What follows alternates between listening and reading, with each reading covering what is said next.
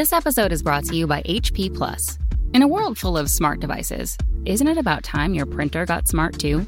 Now printing is smart with HP Plus, and the HP Smart app is how it all happens. You can print from your phone with just a tap, no matter where you are, even from your garage slash home office slash yoga studio.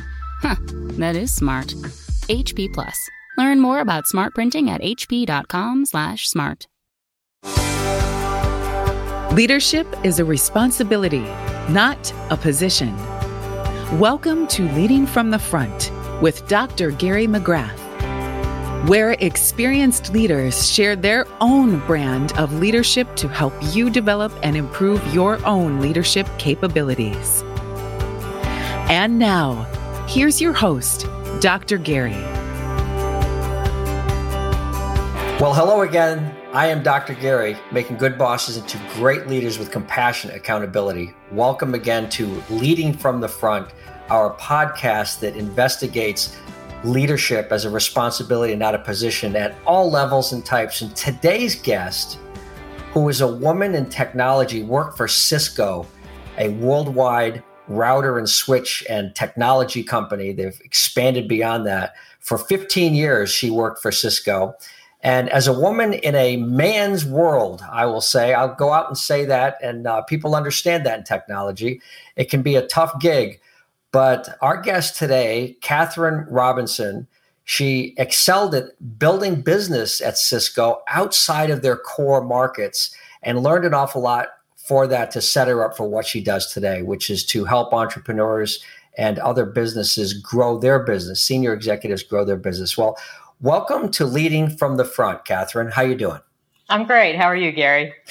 I'm terrific. Talk a little bit about. I'm, I'm sure I absolutely destroyed that intro for the real impact that you had at Cisco, and then helping entrepreneurs grow their business. Talk a little bit about what you do and how working at Cisco helped you get there. So I'll tell you a little bit. I'm going to go back before Cisco, and one of my sort of uh, aha moments, I think, in my career, in my life, was I realized early on that I wasn't interested in sort of that traditional career path that said you start in a role. I happened to start out in finance and you stay in that that function and you work your way, you know, up the ladder, so to speak.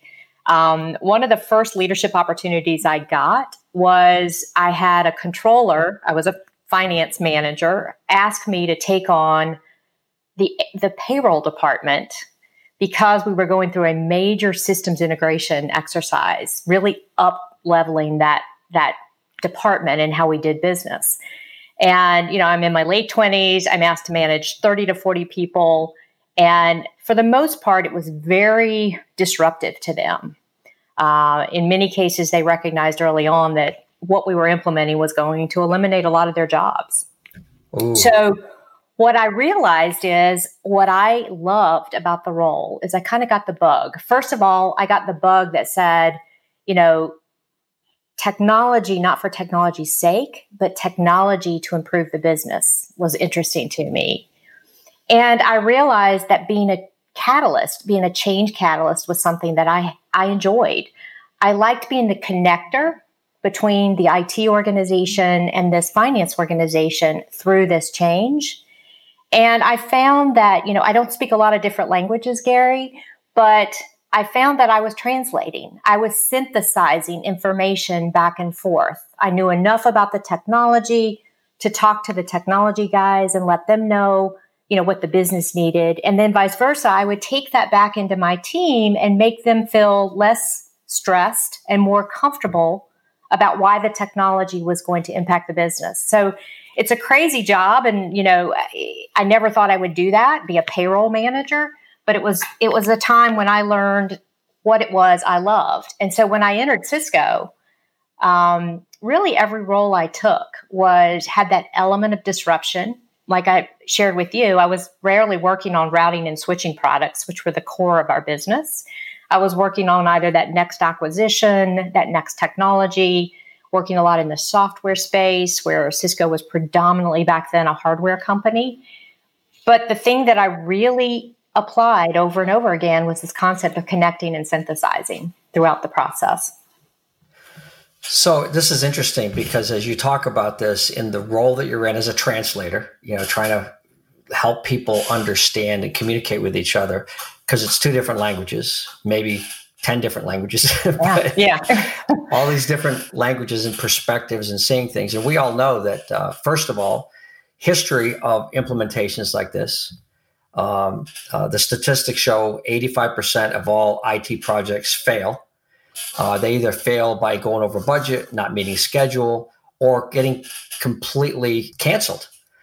And, and those statistics haven't changed in 40 or 50 years. So you're right in the middle of this, trying to make a, a, a technology project successful while you're balancing the process, right? In a role that I want to I want to point this out because you're in a role that has no positional power. You know, you have no positional power over the whole process. You only have positional power over those 20 or 30 people that might be reporting to you. And even that is is uh, it's a slippery slope if you try to micromanage these smart people. Absolutely. So I talk about this all the time where when you're using your positional power, you're actually limiting your power and you're starting to diminish your leadership capability if you overuse it. So what did you find in these roles? How what techniques, what approaches did you use to help with this translation, with trying to motivate people, with trying to work with them to be successful with no positional power? So, how did you go about doing that? You know, in some cases, as you point out, Gary, it wasn't even a lack of having the positional power to make the overall, you know, outcome successful.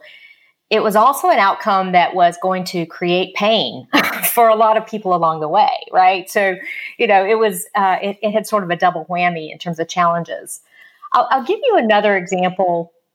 I um, once again pre Cisco, I was recruited to roll to run the operations team, the global network operations team and engineering team at Turner Broadcasting. And the CIO hired me and he was taking a chance on me because I remember telling him, I'm not an engineer. I've never run an operations team. And he said, I need a leader. I need someone who's going to help mm. us lead through these changes. And you know, at this point in my career, I was beginning to say, okay, I get that. I know I, here's I know what I'm going to go to. And so in this particular case, we were taking, again, we were taking the IT network, which was at that time, and I'm going to age myself a little, but it was best effort email, to be honest.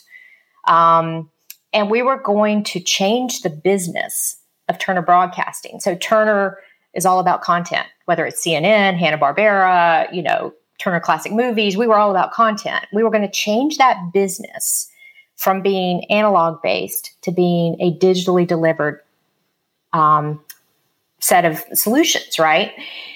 And I went back to, I had a lot of doubters. So we had the analog engineers, right, who, you know, literally they had the attitude, not over my dead body, are we going to deliver the news over this network? You know, literally, that was the way they approached it, very antagonistic.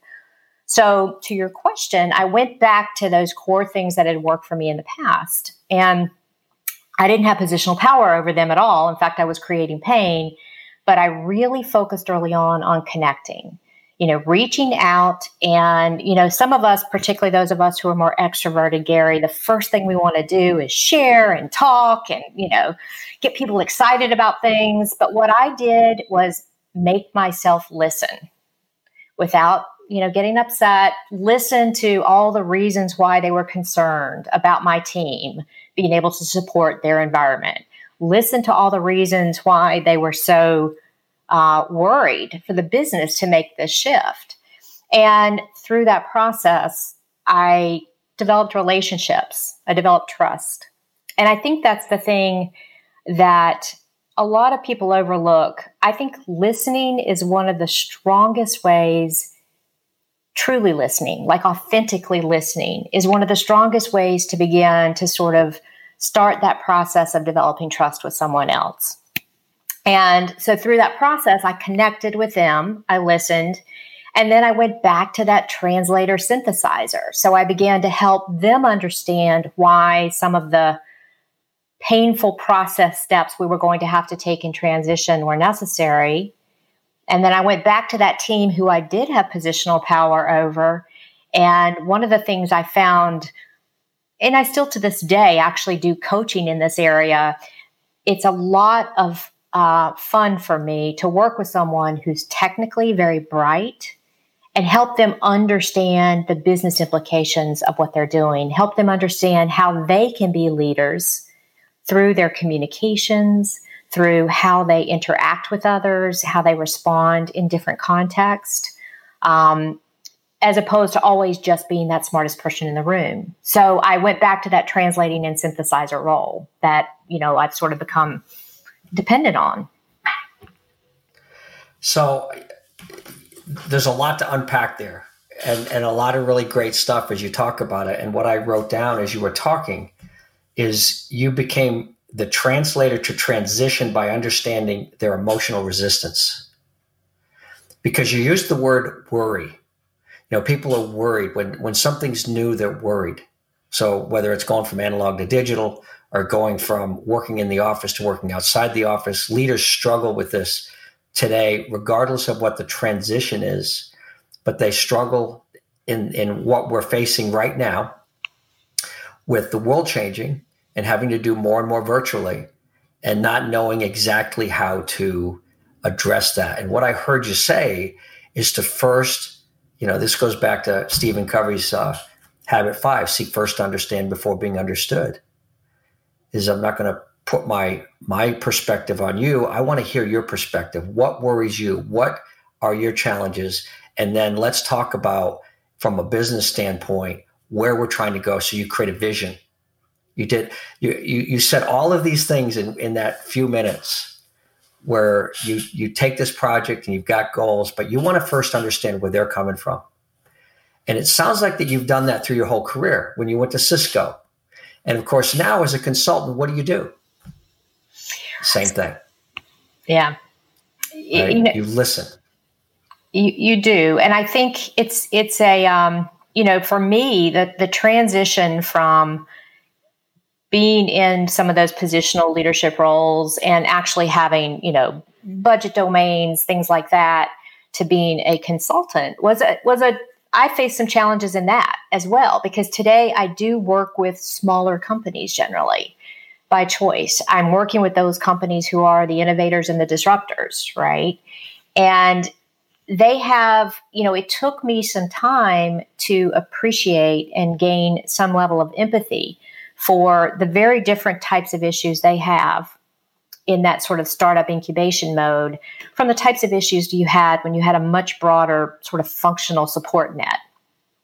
And, you know, in in doing that, I was doing it concurrently while learning those challenges, running my own business. Right. Mm-hmm. It brought to the surface, Gary, the importance of prioritization and sort of elegant simplicity in terms of what has to get done. Um, mm. So, you know, I think as leaders, sometimes we are very aware of, of the million things that we want to get accomplished, all the things we want to get done. But when you're working with an early stage startup, you have one to three goals, and they are very, the, the more concise and the tighter they are, and the clearer every set of activities around the company support that goal, it's very important. Um, and it's a it's a challenge sometimes for for people who start these companies, sometimes they are uh, technically brilliant, but they've never led people and they've never started a company. And so helping them get sort of focused on those priorities, the priority might be sales. And their inclination is often to hire in their own image, hire more technical people, right? So helping mm-hmm. them understand, you know, how to get to that prioritization of if this is our main initiative, you know, how am I going to hire the right team, the right diverse team that's going to bring the right skills to bear to achieve that initiative? And sometimes I'm going to need people on that team who are smarter than me and who don't think like I do. In fact, if they think about problems differently, they're going to make our solutions better. Sure. So, uh, again, a lot there, um, and what I what I heard when the work that you do is really focused priority. you know, elegant simplicity. It's focused priority and the work that you do now. But I want to go back a little bit to your long career at Cisco. And the reason I want to go back to that is because um, I think a lot of our listeners can really uh, understand some of the challenges you might have had within a large corporation, trying to get things done, managing and leading people. And uh, I'm, I'm curious to hear, based on some of these philosophies of focused priority and you know elegant simplicity and all the things you do today, how did that serve you in a big company? How did listening and you know you got a story that you can tell us where you you, you turned a a corporate resistance effort. You know you get these these uh, uh, cohorts of people that just don't want to move, right? and you your job as a leader and a manager is to get them to move and maybe some of your own people and they're thinking oh you know what uh, Kathryn uh, you'll be gone in two years I, i'll just hang in there and wait for you to leave and in some corporations that's people's attitude how did you how did you handle some of that within the structure of a big company you know i think for me i, I am very fortunate in that i always made sure i had good mentors and hmm. coaches mm. within the environment that I was willing to uh, listen to, even when they gave me you know, th- news I didn't want to hear. Can you tell me about a situation that you were in when you really had one of these coaches or mentors that uh, gave you some hard news and what that was like? Yeah. yes, we all remember those situations, right? Mm-hmm. So I was asked to take on the professional services team for uh, what we called collaboration software at Cisco. And this was in the earlier days of voice over IP. And I inherited a team of brilliant engineers, many of whom have like contributed to, you know, the software behind prioritizing and queuing voice and video and all kinds of stuff, right? And the the business wanted to turn this into a profitable business, but also we had this issue with our clients. Um, they were buying and early adopters of the technology, but they weren't embracing it, which may be hard for people to believe today since everybody in the world is on Zoom today. But there was a time when people were resistant to embracing, you know, voice and video over an internet technology to run their business. And I immediately, I was very passionate about the opportunity. And what I found is that the team was consulting with clients and always sort of going in and like teaching and directing the client on how to do the technology. And so we had to step back and I started pushing really hard about consultative skills, listening skills, you know, understanding the pain of the customer, not making them feel stupid, you know, all these things, right? And I realized this was what was this was what we were missing. We were missing this absorption. You know, we were missing making the customers successful. Unfortunately, I have a tendency to get very passionate about things I believe in when I figure out that they're this is it, you know, this is the answer. And I think in that particular role there was a lot of pressure, right? I had a P&L goal, I had lots of things going on. We had sales teams who wanted to give all the services away for free. We had, you know, so I was building, I was using my connecting skills, working with sales, working with engineering. But the more passionate I got and the more frustrated I got with our ability to change the way we were going to market, I actually, in hindsight, realized, Gary, that I became a little bit antagonistic with those around me who like weren't ready to move, move fast, right? Mm-hmm. And I had a boss, a very, um, he was a great boss for me because we were very different in our, I'm very extroverted. I was very, you know, dynamic. He was very calm, um, very wise man. And he sat me down and he said, Kathryn, your strategy is correct. I'm incredibly supportive of your strategy. But you are going to destroy your personal credibility and you're not going to be successful if you don't change your awareness about how others feel about this change. And even though I shared with you, Gary, that I'd always been sort of involved in these disruptor environments and I thought I was getting really good at it, in Cisco, everybody everybody's very very smart. I mean, I was very fortunate to work with some incredibly brilliant people.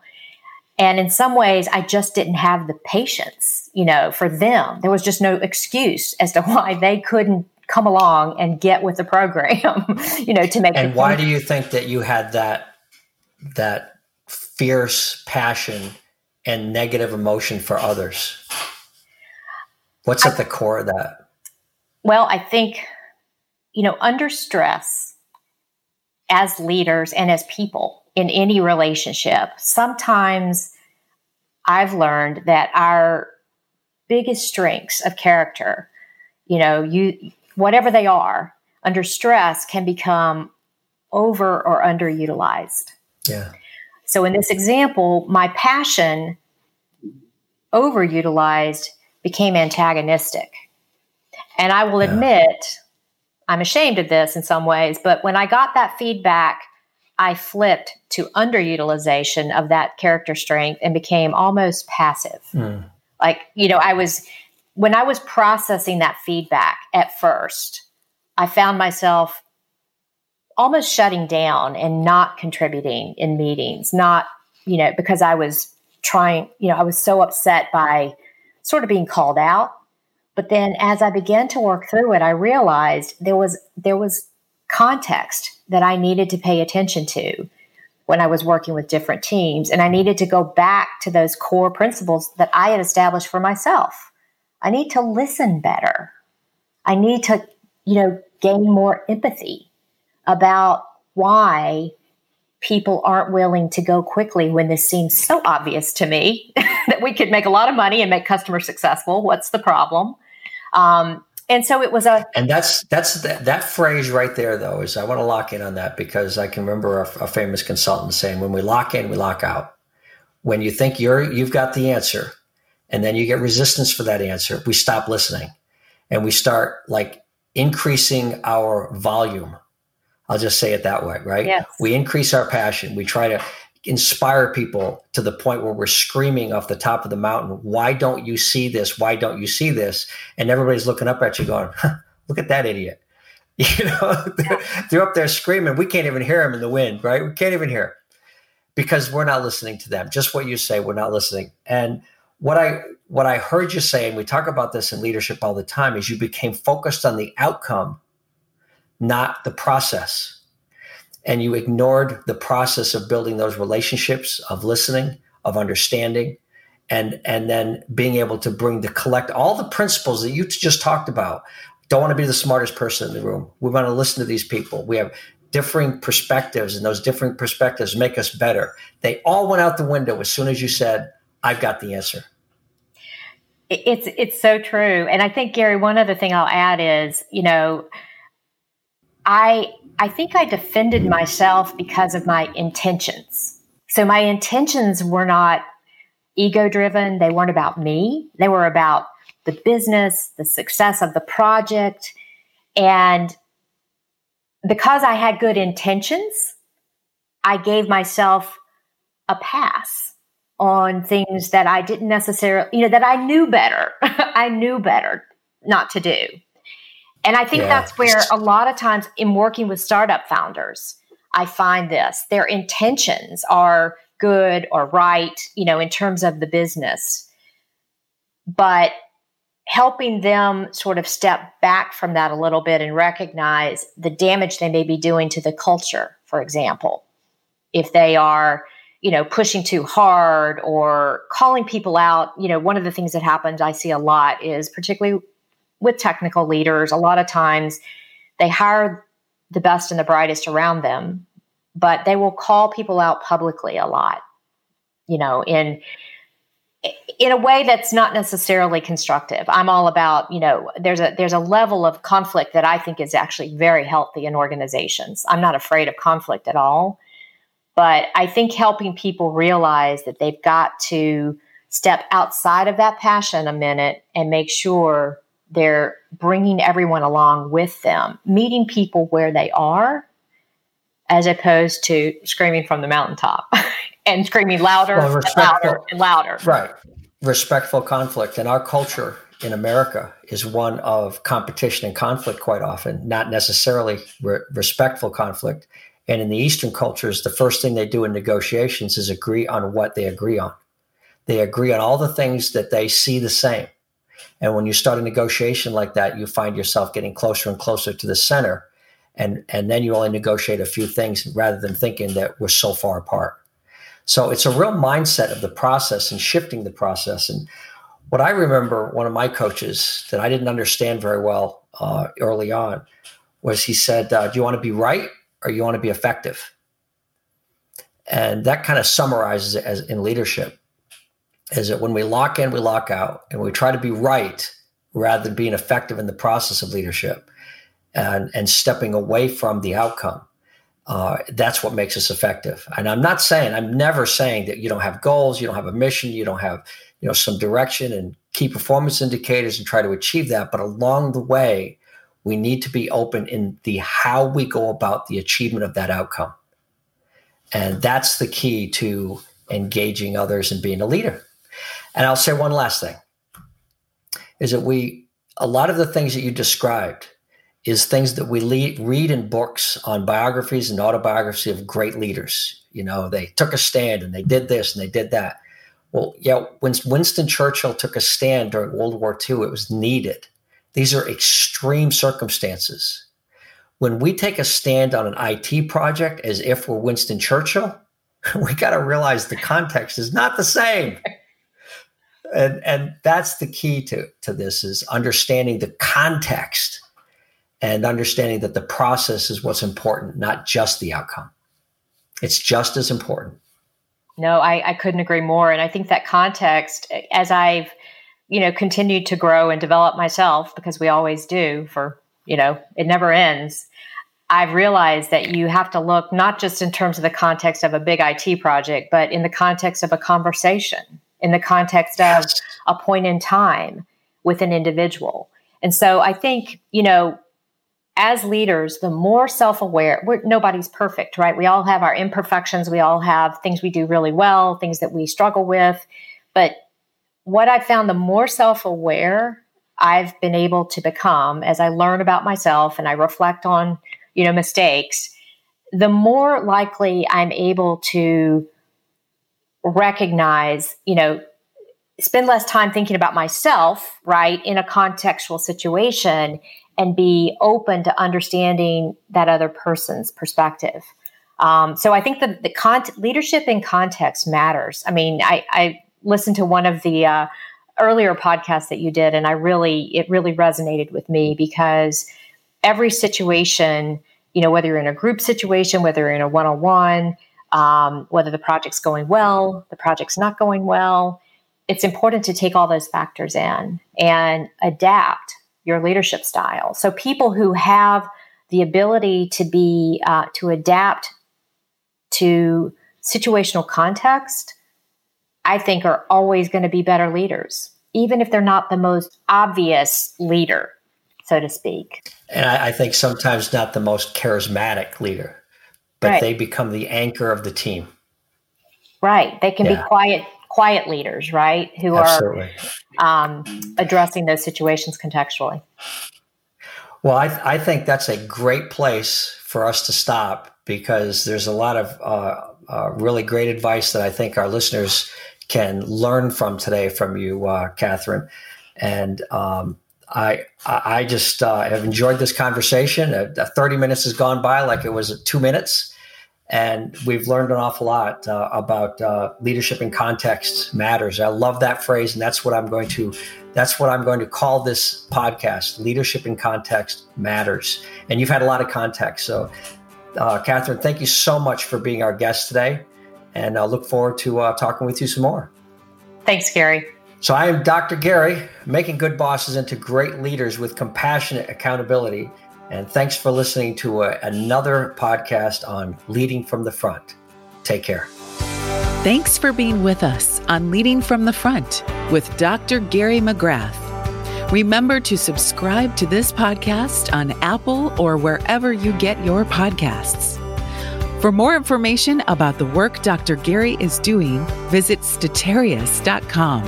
S T A T A R I U S.com. Music for Leading from the Front is provided by Peter Katz. For more of his music, visit peterkatz.com. This podcast is a part of the C Suite Radio Network. For more top business podcasts, visit c-suiteradio.com.